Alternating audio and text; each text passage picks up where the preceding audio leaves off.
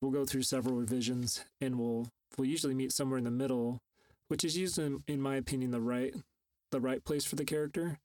Um, because now like they they've created them in text and in writing and in thought where my job is to be the visual side of things. So then as i'm helping them create their their uh, character I, I get i get to kind of help be part of that narrative now. And and usually we'll find something pretty pretty awesome right in the middle that's adam munoa i'm greg baird you're listening to the photo gregor podcast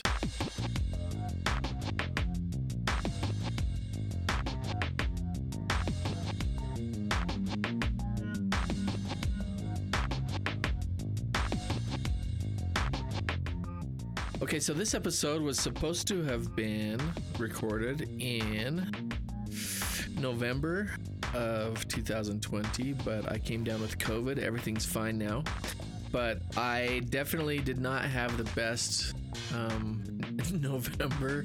I was fine by Thanksgiving, but uh, I'm so glad that Adam was able to postpone this interview with me, and I'm happy that it came out the way it did. In this episode, we'll ask you to go to his website to watch him create art while we talk.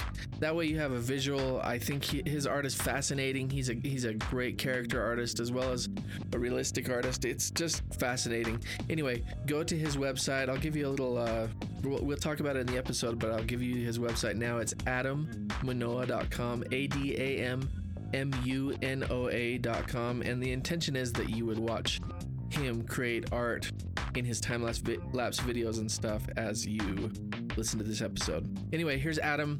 I am so happy he was on the show, and uh, this is what we recorded a couple of weeks ago. Welcome back to the Photo Gregor podcast. I'm here with Adam Munoa. Is that how you say it, Adam? Yep. Adam Munoa. Um, this is a little uh, different of a podcast. Usually, I tell you how to find my people online after we've talked and after you've gotten to know them a little bit, but this time's a little bit different. I'm going to ask you to go to some of his sites um, on the way in because Adam is a fantastic illustrator and you're going to want to watch his uh, time lapse drawings while I chat with him. He's a fascinating artist. Um, we're going to talk about that and welcome to the program. Thanks. Thanks for having me. Happy to be here. You're welcome, Adam. How do we how do we find you online? Where should we go first? So I would start out at my website, which is adammunoa.com. So A D A M M U N O A.com. And that's that's my professional website. And then social media um, on Instagram, if you search at M U N O A 1 3, that'll take you right to all my artwork. And I believe that's your YouTube as well. M U M U. Oh my gosh, you say it. M U N O A. It's only five letters, Greg. One three. okay, so uh, let me just start by asking you what is when you set out to draw a character, what is it you're looking to create? How do you uh are you trying to create an emotion for your audience? What are you trying to do? Um, that's a great question. I think when I set out to do illustrations, a lot of times it depends on um, what the narrative is. So if it's a client, usually they'll they'll explain to me like this is what we're looking for this is the character this is the situation that they're going to be in um, this is where they're from this is what they do this is their leisure activities and so they give me this whole laundry list of uh, character um, descriptions and then it's my job to kind of figure out visually what that person looks like so for instance if i'm drawing a little girl that's a little you know more of a tomboy and you know, she loves to ride BMX bikes and she's a daydreamer, you know. So I'll, I'll kind of like in my mind, I'll think if a girl's more into like getting dirty and jumping her bike, you know, she's going to be less, you know, prim and taken care of. You know, she's, she's, she's more about the adventure than she is about um, taking care of herself visually usually. So I'll, I'll, I'll take a lot of those things into, uh, into consideration. Um, right now I'm working on kind of two interesting projects where the characters I'm designing are actually based off people, but they're going to be used for animation. So, um, for instance, I'm taking these these one guys who are professional athletes, and I'm kind of caric- caricaturing them in a way that is no, it's not necessarily like going for that likeness, but it's going for that Saturday morning cartoon feel of that person. So there's key features like their hair and maybe their body build and you know a, a, fe- a few other key assets that will help them to kind of capture the spirit of who that person is without necessarily doing like a direct copy of who that person looks like. So it's almost like visual psychology. Yeah. So, uh, how specific do your clients get when they when they when they give you a list of attributes for for a character? How how specific do they get? You know, some um, are very specific and they they want a, a certain thing, um, and they'll art direct you quite a bit. And then others, you know, they kind of hire me for me, if that makes sense.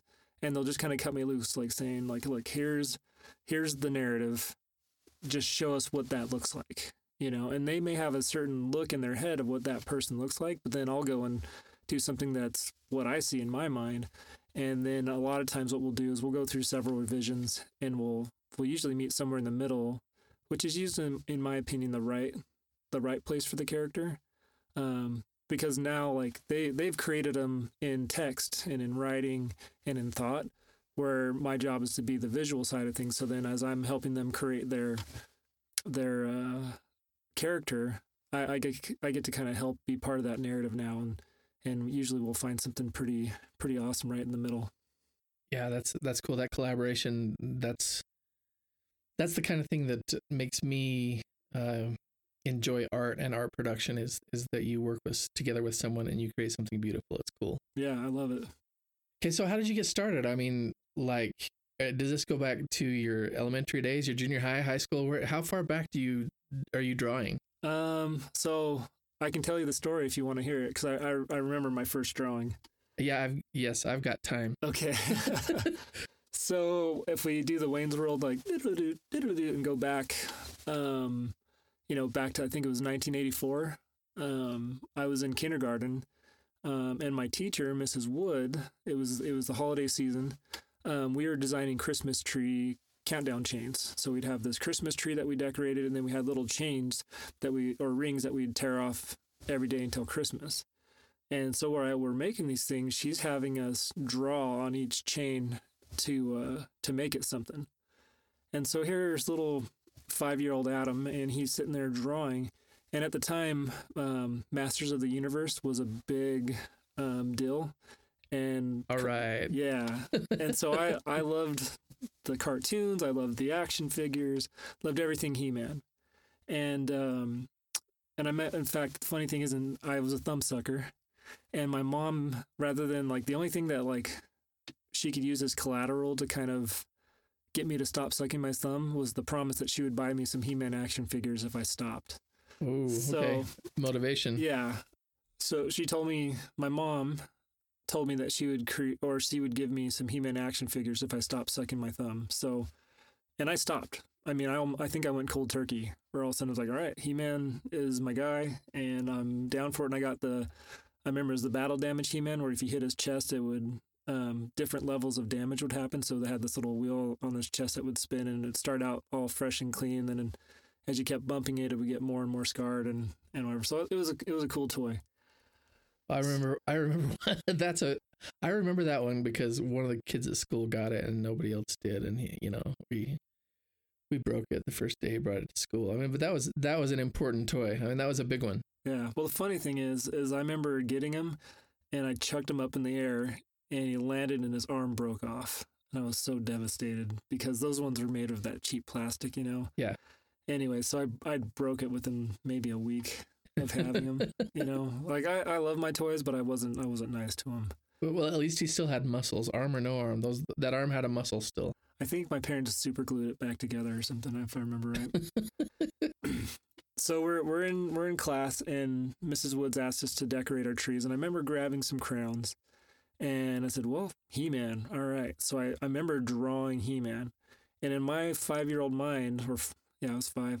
All of a sudden, I'm like, "Whoa! I have just drawn He-Man," and like it was like this this aha moment, and all of a sudden it was like. I remember drawing circles for the arms and for the muscles, you know, and just being just blown away at what I discovered. and it seemed from that point on, I just loved to draw. And I would be drawing all the time. I would be drawing in school on my homework. I'd be drawing uh, in church. I'd be drawing when I got home from school, all that kind of stuff. And you know, my mom and dad, I, I thought it was funny, but my siblings were taking piano lessons and all these things, and they just kind of fostered my drawing. And um, you know, as I got older, they they put me in some uh, like I was I took high school classes, I took middle school classes, um, and then when I was I can't remember if I was 16 or 17, but we had a a former Disney animator move into the city next to us, and he took out an ad in the paper saying that he was opening a studio where he was going to teach um, up and coming artists how to draw in kind of a Disney style. Okay, cool. And so my buddy Justin and I um, applied. We brought our portfolios. I remember going over to his house, which had his home studio um, detached from it. And we showed him our portfolios, and he accepted us. And we then, you know, like some kids go to baseball or soccer practice, we were to go to his studio several times a week and draw for hours and hours. And they would correct us. They would walk around the studio, and if we weren't drawing a an eye correctly or a shape correctly, they would they would correct us, and we had a. It was pretty rigorous, but they really taught us how to see. And uh, what we would do in that class is he would he had a, a vast collection of Disney memorabilia and books, and so we would do master copies of Disney illustrations. And so we would pick, we'd go through the books, find an illustration that we wanted to recreate, and he would walk us through the whole process of sketching it out, getting it right, getting the perspective right, um, and then move on to color it. And we weren't doing paint at the time. He actually had us doing it all in Prismacolor, but the technique he taught us made it actually look like acrylic or like gouache, which was looking back at it now, I'm like, wow, you know, that was pretty cool. But knowing what I know now about art, it would have been like a thousand times faster just to paint it rather than to use a colored pencil and color the whole thing. But do you think that helps to to do it the slow way? Um, yes and no. Um, the the the thing with colored pencils is that you get really reliant on a hard edge. Um, so like the pencil edge, you know, and so you you get really comfortable with that. But then when you switch to paints, you have a brush. Oh, and okay. so operating it is not the same as a pencil, so there's a little bit of a growing um, standpoint. So it's you kind of got to embrace the brush, if you will, and just realize it won't do what a pencil can do. Like a pencil can give you a really tight, um, hard edge, or a brush, for the most part, is not going to give you that same type of edge. You can get, you know, really sharp um, lines and things like that with a brush, but it's it's a different it's a different process than how you would uh, operate a pencil. Okay.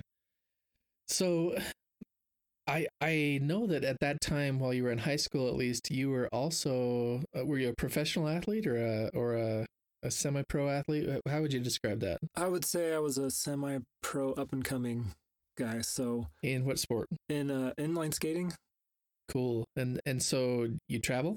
I did. So I would travel to competitions on the weekends. My dad and you know would drive us, and then when I got old enough to to drive myself, I would I would drive myself to things. But he was my biggest supporter, so he would always he'd always come to him if he could. Yeah, and you still skate, right? I do. You know, 40, 41, almost 42, and I, I still do it. and you still break your ankle too. yep. In fact, Um, I don't heal as fast as I used to. no doubt.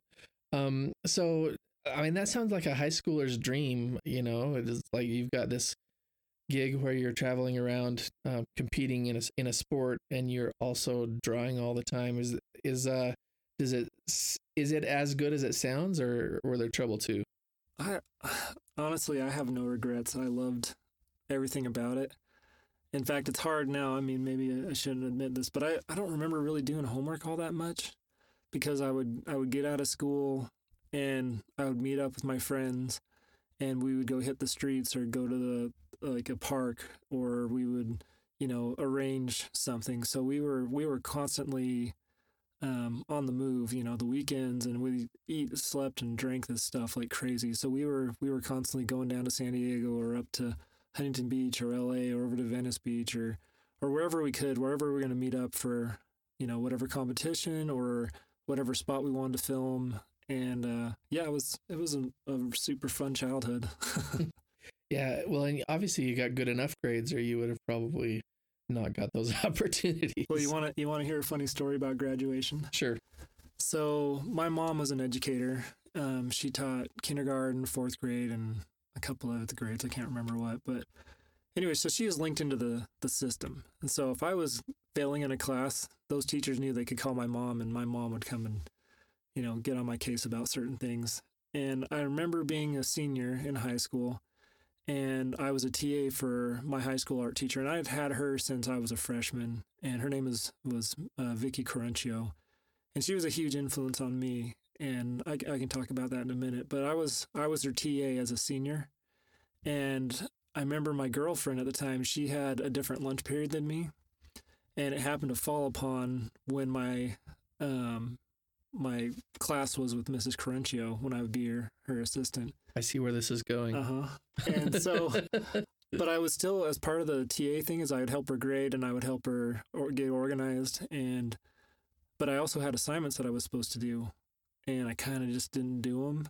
And she she calls my mom with about two maybe three weeks left before graduation, and she's like, he's failing right now, and he won't graduate unless he passes this class because my senior year was pretty lax, like a lot of seniors. Sure. I had English and I think I had a math class, and that was that was really it. The rest were all electives.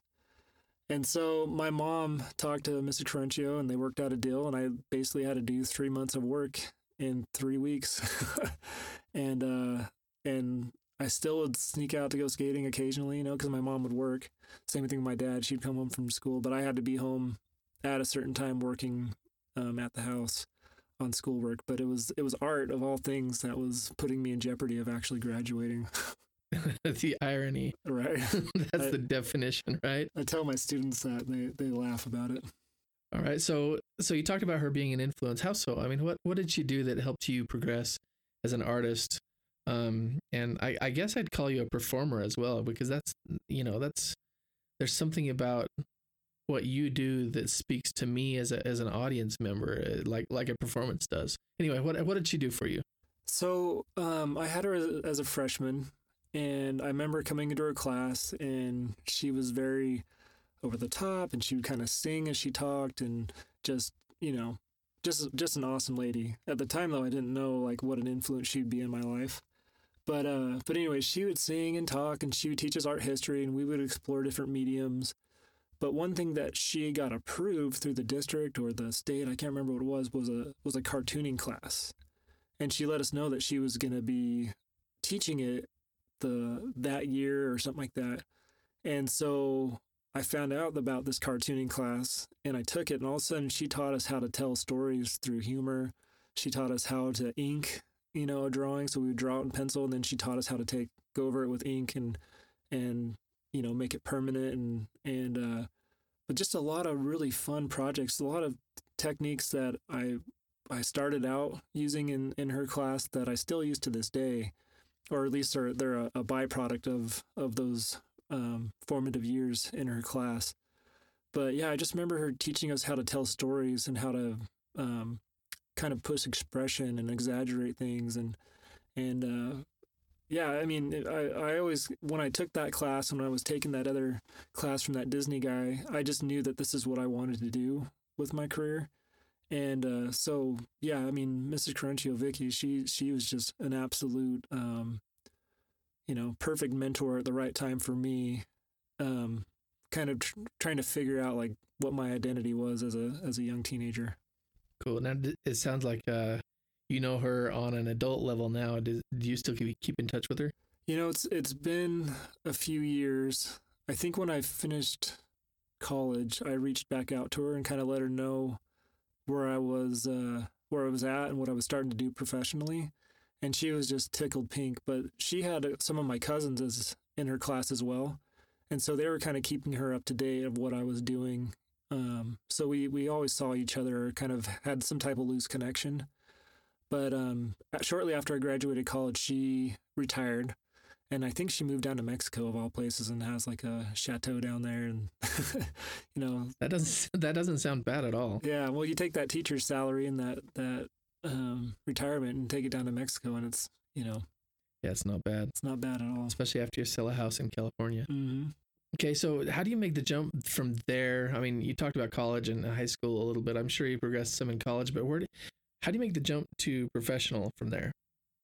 Um, so after high school, after I graduated, I did I did pull it off. I have pictures of me at the, the ceremony. It was amazing. Lots of people walk. It's that paper that matters, though. yeah, and it, you know what? My mom, she's been downsizing her house, and she just dropped off my my high school diploma not too long ago, and I was like, oh, it's real. Okay. I, I thought I was faking. So so high school happens, and shortly after I graduated, my parents um, came and told me that they're actually going to be moving to Utah, and I was kind of like, well, see you later. I'm I'm a California kid. This is where I'm going to stay, and you know, best of luck to you. And I was you know cocky 18 year old kid and didn't know where I was going to live, didn't know how I was going to eat, didn't know, you know, I mean, I had a job at a skate shop, which was kind of cool. And, uh, but, but I didn't, I didn't know what I was going to do, you know? And, um, and so my parents move up here. My dad worked in TV and production his whole career. He, he would do video production and, and, um, and anyways, at the time he was working at a motion picture studio in Nashville City called Foursquare Motion Pictures. And BYU had called um, my uncle, who was a producer there, and they were trying to get my uncle to come up to the Y and, and teach some classes on production and kind of how to, um, you know, work in a TV and entertainment environment. And John wasn't ready to move up at the time, but he, he said, Well, why don't you talk to my brother Phil? Um, I think he'd be a great fit, fit for what you're doing. And so um, they called my dad and you know, pitched the job to him. And one of the perks was my mom could go to school for free.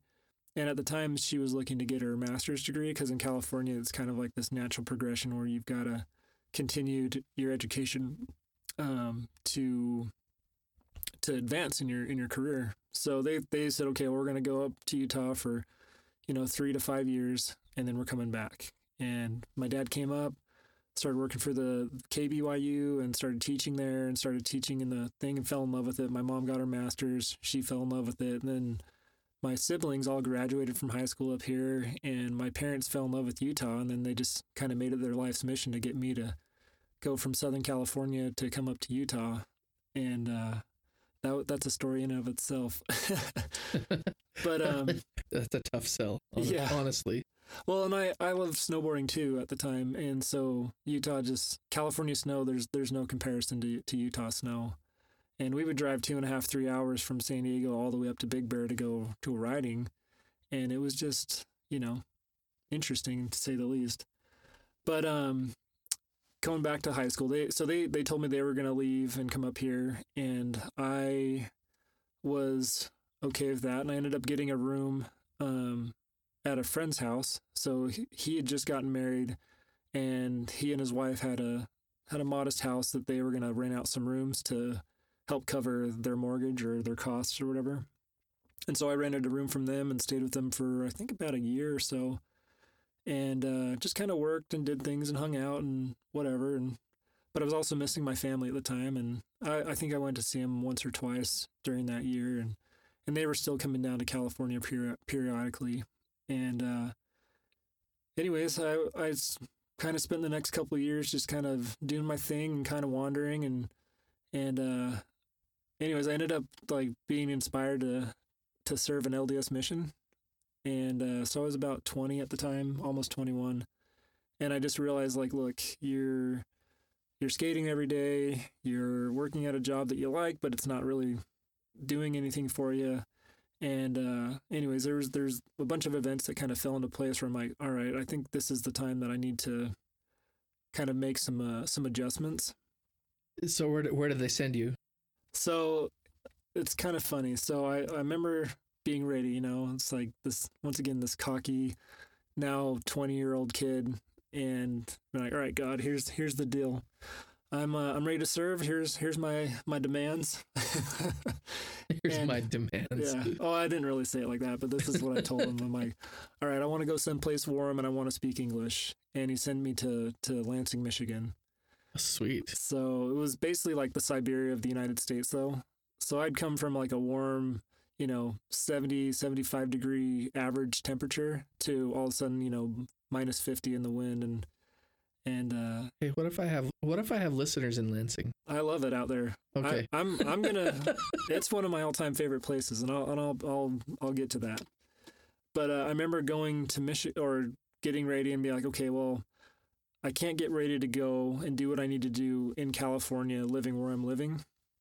And I had since I lived in with my cousin as a roommate. We had a cabin up in Big Bear, and I had another roommate, you know, that we we shared a house together. So I I kind of bounced around after Corbin Morgan, but I but I, I figured that I needed to move kind of away from all that to uh, to get ready, both you know mentally, spiritually, and even physically, if you if you will. And and so I, I remember calling my my mom and say, "Hey, I'm ready to come home and or move up to Utah, and I, I want to go on a mission." And I I think you know she must have fainted in the kitchen or whatever. But uh, I decided to pack up all my belongings and my little Honda Civic and drive up to Utah and and yeah, then I I, start, I kind of started a new um, a new journey where I told sponsors and I told you know people that I had commitments to that I was I was moving and this is what I was going to do and and to be honest, I didn't f- see a lot of backlash or a lot of negativity with it. Um, it was actually mostly positive vibes, which I was pretty stoked on as a you know kind of a free spirited kid. Um, but yeah, I moved up to Utah and kind of started the whole process and got my mission call to to Lansing and um, yeah, it was it was pretty it was an amazing experience and I have a deep love for the people of Michigan and actually got to take my family out there uh, last summer before the not well, not last summer but two years ago uh, the summer before the pandemic and so I got to introduce him to a bunch of people and show him around and it was great it was it was one of the the highlights of my life you know more so than skating or even art you know Yeah, so I I I, I served a mission too. I didn't want to I didn't want to hit that too much as like a religious thing, but Yeah. but but let's talk about how formative that may have been for what was next. I mean, you obviously went to college. Well, Mhm. I'm, I'm assuming you went to college. Yeah. Um, but that that springboarded you into college and a career in art, and Mhm. and that's how I know you. Other than that, our kids play on the same football team. yeah Uh, so maybe talk about some of the formative things that happened on your mission that led you where you are, and also talk about some of the breaks and some of the um, circumstances that led to, led you to where you're at now. Okay. Um, so the mission was interesting because once again, I I I told my mom earlier on when I was a teenager that I wanted to go for me and not for anyone else, and so it had to be my decision.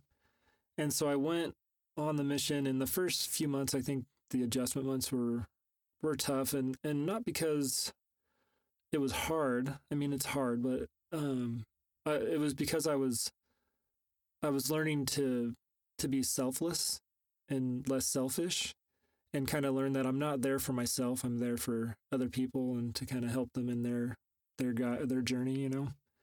And so when I was on on the mission um and part of the reason like kind of backtracking, I know I'm jumping all over the place, but I struggled in school um not because I was dumb, but because I had a different style of learning. I was very visual. I, I interpreted things differently, and teachers were teaching to the, you know, they did the best they could, but they're teaching to a, you know, a big class of a bunch of students, and, you know, and I, I, I sometimes kind of struggled with, uh, you know, memorization and things like that. So you kind of fast forward to a mission, all of a sudden I have to memorize all these scriptures. I have to, you know, know the answers to life's questions. I have to figure out a whole bunch of things, and I became um, obsessed over it, you know?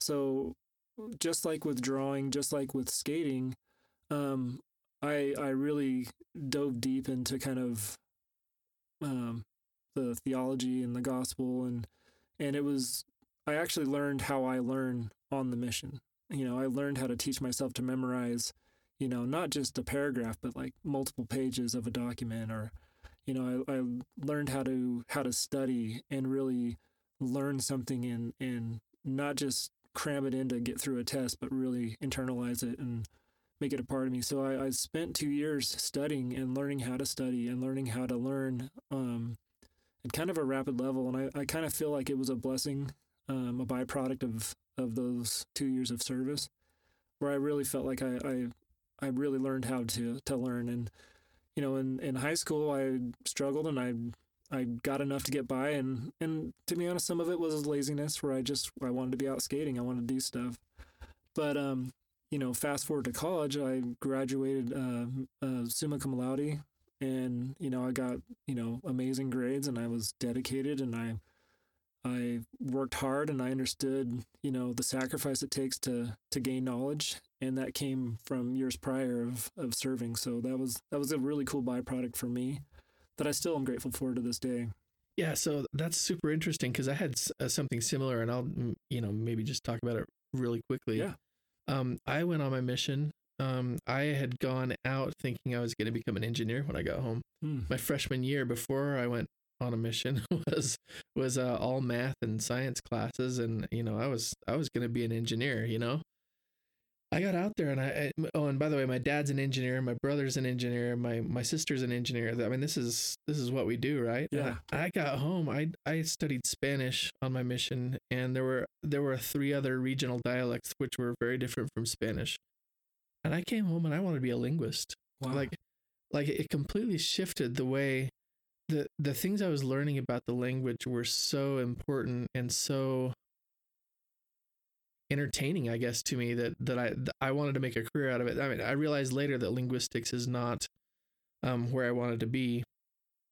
I i ended up graduating in business but that time for me was super important too because if i had just stayed in college not gone on a mission i would have i'd be an engineer. And you know i don't have any problem with the idea that i could have been an engineer but i've got so many other things that that fulfill me that i can't imagine being an engineer. It just doesn't suit my personality anymore. So, so I'd, I'd say the same thing. It's a it's super formative thing, and and uh, lots of people do pilgrimages and you know service missions and other things, uh, you know, in their college and high school late you know after high school years. I, I would say go do those things. It's oh yeah. it's important to your development, and and you find yourself. I, I would I would totally I do agree with that, and I would say everything that I have or everything that I've been able to do over the last while is because of of that pilgrimage, because of that that two years of service. So, um, like I said, just learning how to learn, you know, learning how to study, learning how to and like really internalize something was was amazing because I'm still a terrible test taker, but I can learn something and I'll I'll know it through and through and through. So pretty cool stuff. It seems like we've got so much left to do. I'm thinking about splitting this episode right here. Is that good for yeah, you? Sure. So that's a really good point and uh, I, I feel it and i think we're on the same page there. Let's have um, let's end this episode right here and we'll come back next time and talk about um, college to professional and some of the things that, that excite you as, as as an illustrator. Does that work for you? Yeah, that's perfect. awesome. Next time. Thanks, Greg. So at the top of the program, I talked a little bit about my having COVID in uh, November. It was not comfortable.